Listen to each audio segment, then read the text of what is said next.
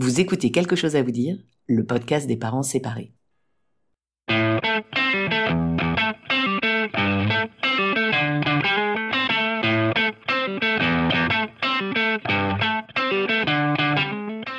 Comment dire à ses enfants qu'on se sépare? Et après, comment on s'en sort financièrement? Et pour les vacances, on fait quoi? La décision de se séparer et ses conséquences sur notre vie familiale et personnelle chamboulent inévitablement notre quotidien. Mais on s'en sort. Je m'appelle Pamela Morinière et vous écoutez la saison 1 de Quelque chose à vous dire, le podcast des parents séparés qui s'en sortent. Tous les 15 jours, j'interviewe des parents séparés, mais aussi des professionnels du divorce et de la séparation pour apporter un point de vue d'expert sur une situation bouleversante qui touche près d'un couple sur deux et que l'on a tendance à banaliser alors que ses conséquences sur notre vie familiale et personnelle sont titanesques. J'espère que ce podcast vous aidera à mieux vivre votre séparation en préservant vos enfants. Mais place à l'épisode du jour. Bonne écoute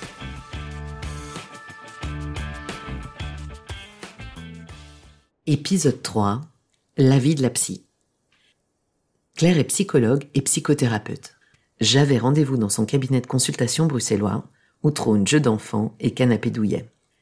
Ma discussion avec Claire a porté sur la place des enfants dans la séparation et comment les épargner au maximum. Claire nous parle des problématiques rencontrées par les parents en instance de séparation, l'impact de leurs disputes sur la santé mentale des enfants, comment déculpabiliser les enfants quand on décide de se séparer, et plein d'idées pour préserver leur bien-être quand on a épuisé toutes les solutions de conciliation du couple. Une discussion très inspirante et pleine de bon sens. Bonne écoute alors, je m'appelle Claire, je suis psychologue, euh, psychothérapeute et je travaille en privé chez moi. Et puis aussi dans un hôpital, euh, plutôt avec des enfants qui vivent dans des euh, contextes de violence ou de négligence. Donc voilà, j'ai une clinique assez, assez diverse. Pourquoi les couples viennent te voir généralement? Alors les couples qui viennent me voir, à mon privé en tout cas, sont des couples qui se posent des questions euh, déjà depuis souvent un long moment, qui ont des enfants ou pas d'enfants, mais souvent ils ont des enfants.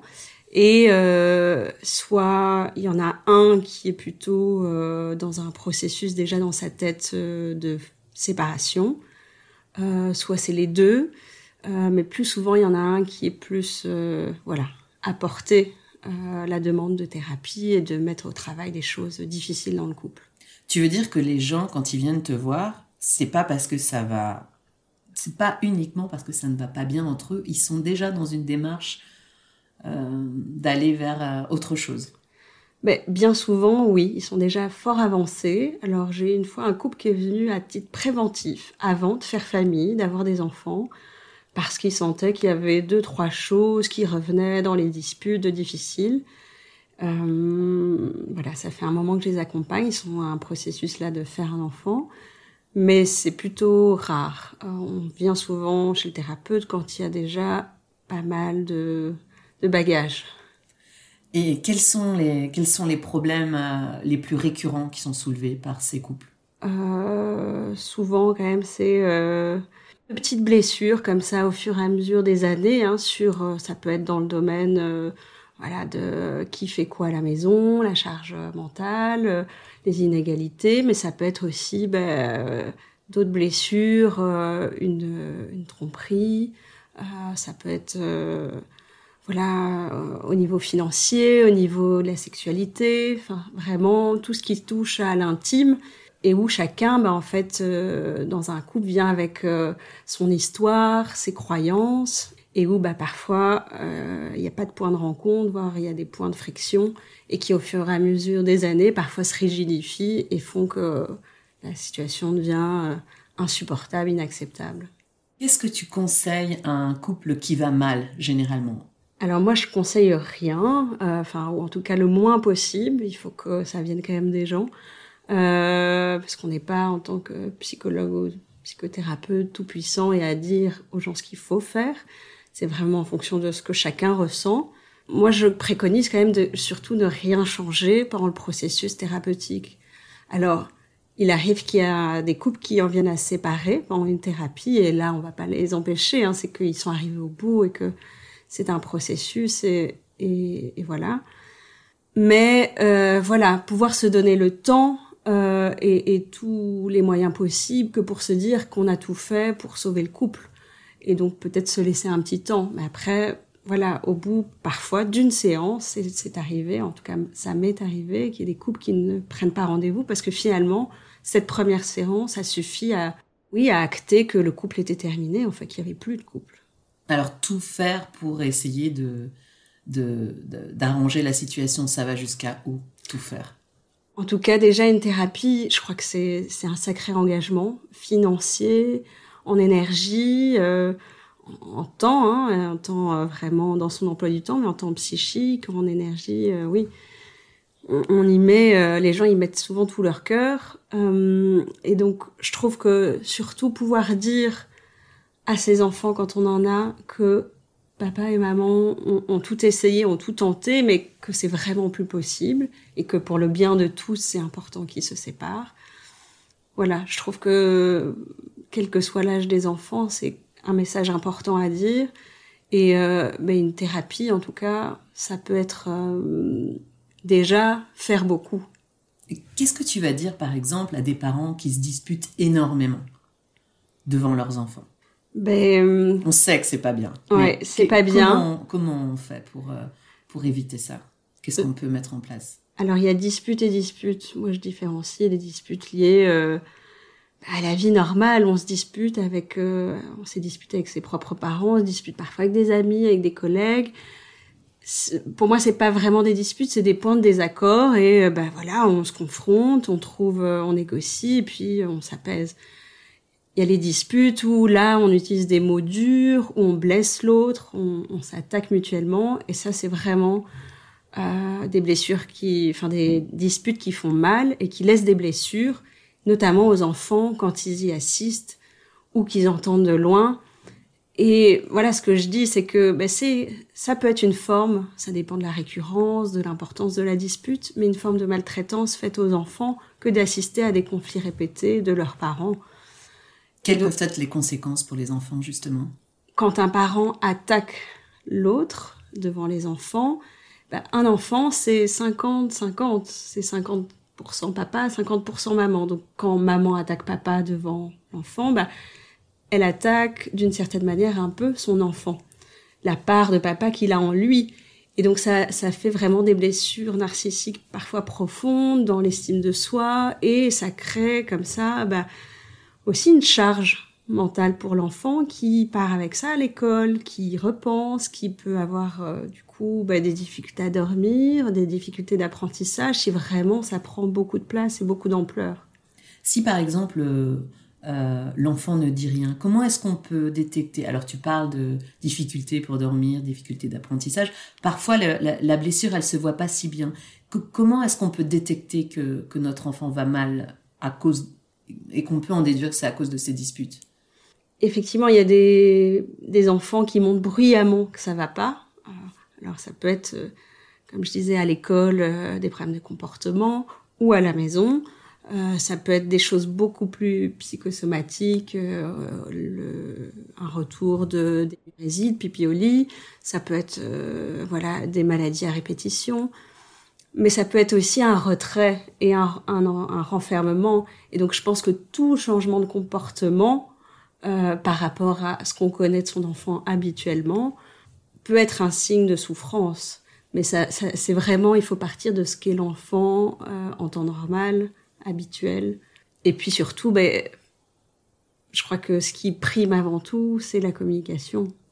Et, et pouvoir dire, tout simplement aussi, écoute, je sais que c'est dur, on, en ce moment on se dispute beaucoup, on essaie de faire des efforts, mais on a trop de choses, c'est trop difficile émotionnellement et on est désolé, on on n'arrive pas à vous épargner, à t'épargner, mais c'est important que voilà que tu que tu puisses dire comment tu te sens toi aussi, offrir un espace de parole et d'écoute pour son enfant et pas l'oublier parce que les enfants même euh, voilà dans la séparation la plus euh, la plus simple possible, sans trop de disputes, bah, les enfants en souffrent, on le sait.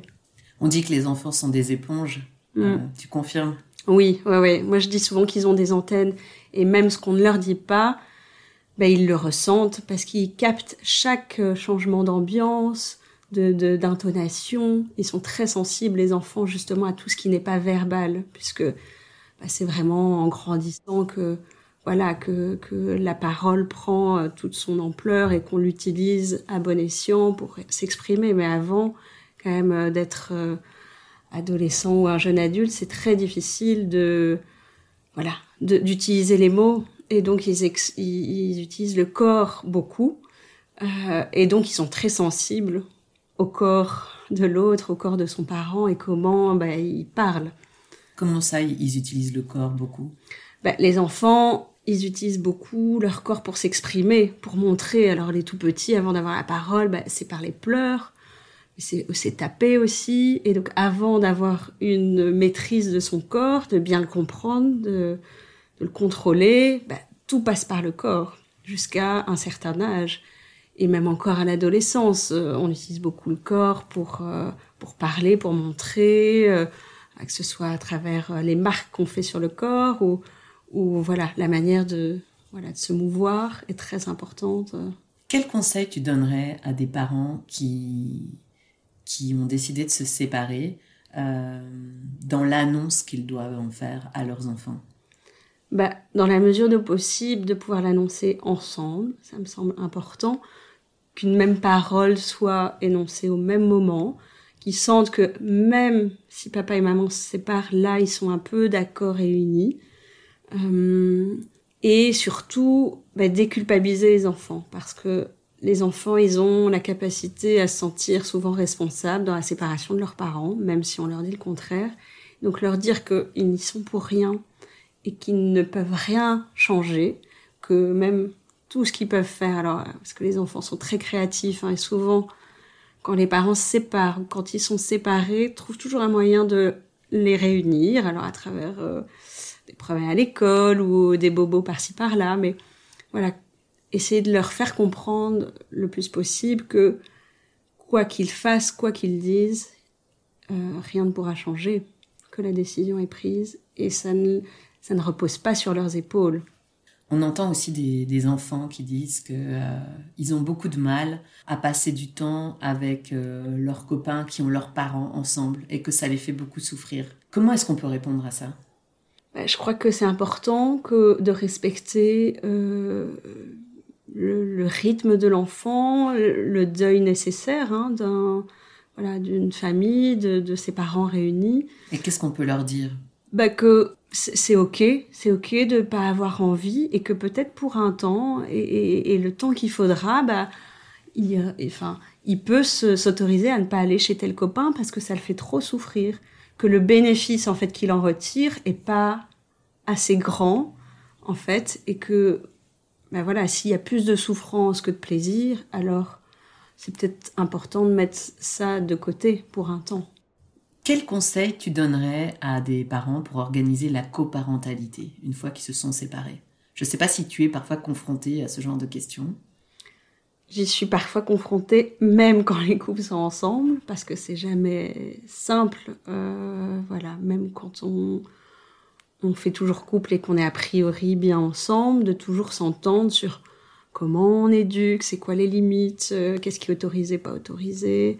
Et donc euh, j'avais écouté une conférence assez intéressante pendant le Covid de Neuburger, qui est un, psychothérapeute euh, assez connu et qui invitait même les parents en couple à fonctionner comme les parents séparés. C'est pouvoir s'autoriser à faire une semaine maman, faire une semaine papa, et que pendant la semaine maman, bah, c'est maman qui décide, maman qui fixe les règles, et pendant la semaine papa, l'inverse. Et donc c'est comment, euh, voilà, pouvoir autoriser un peu de créativité, de, souplesse, mais aussi pouvoir, parce que c'est un des bénéfices parfois d'être séparé, c'est de bah, d'avoir une semaine aussi pour souffler, d'avoir comme ça des bulles à soi.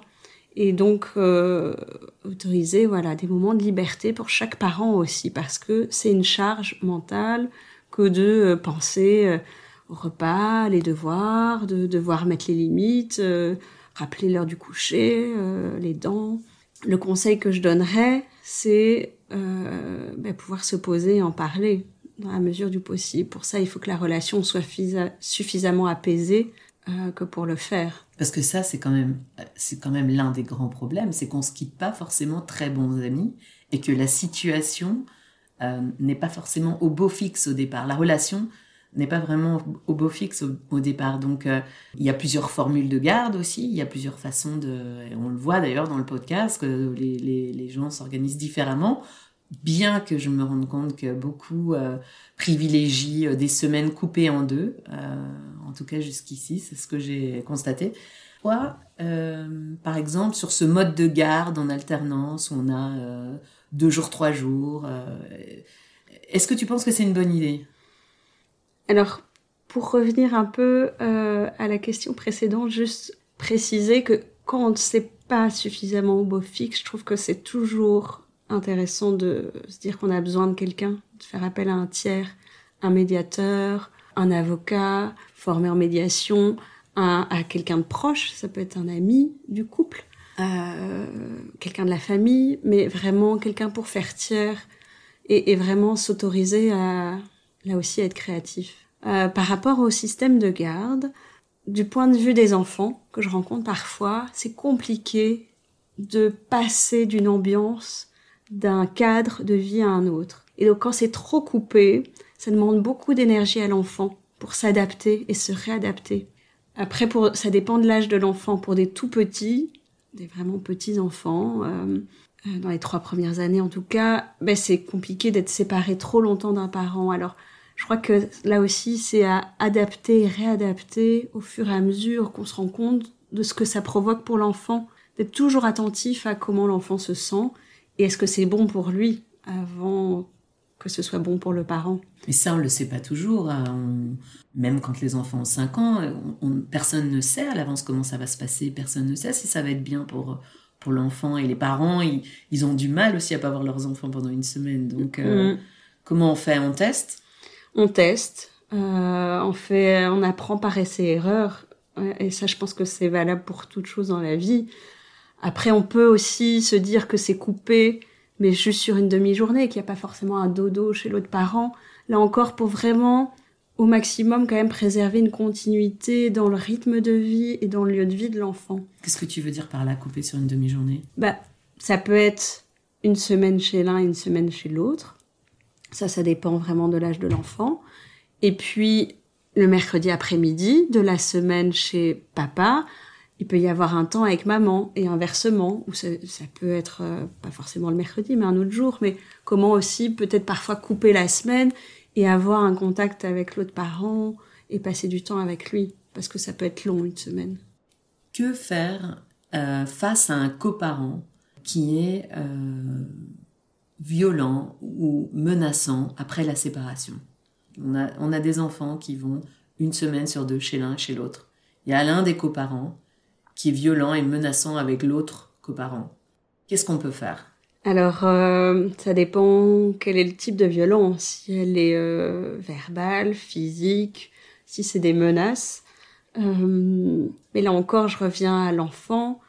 tout parent qui se montre violent devant ses enfants, bah, c'est une forme de maltraitance. Et pour ça, il y a des équipes spécialisées qui peuvent aider et faire tiers, vraiment pour comprendre pourquoi il y a conflit, comprendre un peu dans l'histoire du couple, de la famille, et, et, comment apprendre à ses parents à bien se séparer, en tout cas, euh, voilà, à trouver euh, ben, des espaces pour construire une coparentalité, pour parfois des espaces thérapeutiques individuels de manière séparée, parfois faire appel aussi à, comme je disais, des tiers, qui soient au sein de la famille ou en dehors, à aller voir parfois un juge, voilà, pour statuer sur la garde parce qu'on n'arrive pas à se mettre d'accord. Et donc il faut comprendre la nature de cette violence et de ce conflit avant toute chose. Et parfois, c'est tellement pas possible de le faire à deux qu'il faut vraiment aller chercher de l'aide ailleurs. Et si on est le coparent qui est victime de menaces ou de, ou de clairement d'abus, qu'est-ce qu'on peut faire? On dépose une main courante? C'est possible. Des fois, si l'autre ne est un peu au-dessus des lois, euh, n'entend pas, il faut parfois avoir recours du coup bah, bah, à la loi pour rappeler que bah, tout n'est pas possible, on peut pas tout faire, on peut pas tout dire, et donc il y a des choses inacceptables. Et s'il faut en arriver là, parfois, ben, c'est important pour, euh, pour tout le monde, pour que les enfants se sentent aussi protégés. Quel conseil tu donnerais euh, aux parents qui nous écoutent, qui sont peut-être en train de se séparer, pour essayer de, de, mieux vivre euh, leur séparation? Ben, De ne pas hésiter à aller chercher de l'aide, à demander conseil, mais aussi à prendre du temps pour soi et souffler. Donc, aller euh, demander aux amis, mais parfois de garder les enfants une après-midi, une soirée, euh, aller demander de l'aide à la famille. Je crois que c'est vraiment important d'avoir et de s'entourer dans ces moments-là, de pas rester seul. Et puis penser à soi, parce que pour que les enfants aillent bien, il faut que les parents aillent bien. Et donc, euh, même si c'est très compliqué dans ce moment-là, mais essayer de, voilà, de prendre soin de soi au maximum. Le burn-out parental, ça existe? Je pense que l'épuisement, il existe, euh, que ce soit au travail, à la maison, dans son rôle de, de conjoint, de conjointe, de, de parent. Oui, je pense que l'épuisement, c'est quelque chose qui est quand même euh, de plus en plus parlé, énoncé, accepté, entendu, et pour lequel on peut aller consulter Merci Claire, merci d'avoir euh, passé cette demi-heure avec nous. Et euh, je vais mettre en, note de ce podcast euh, le nom du, psychologue dont tu as parlé un peu plus tôt et je pense que ça va intéresser pas mal de personnes. Un grand, grand merci pour ton aide et tous tes conseils. À bientôt. Merci, au revoir.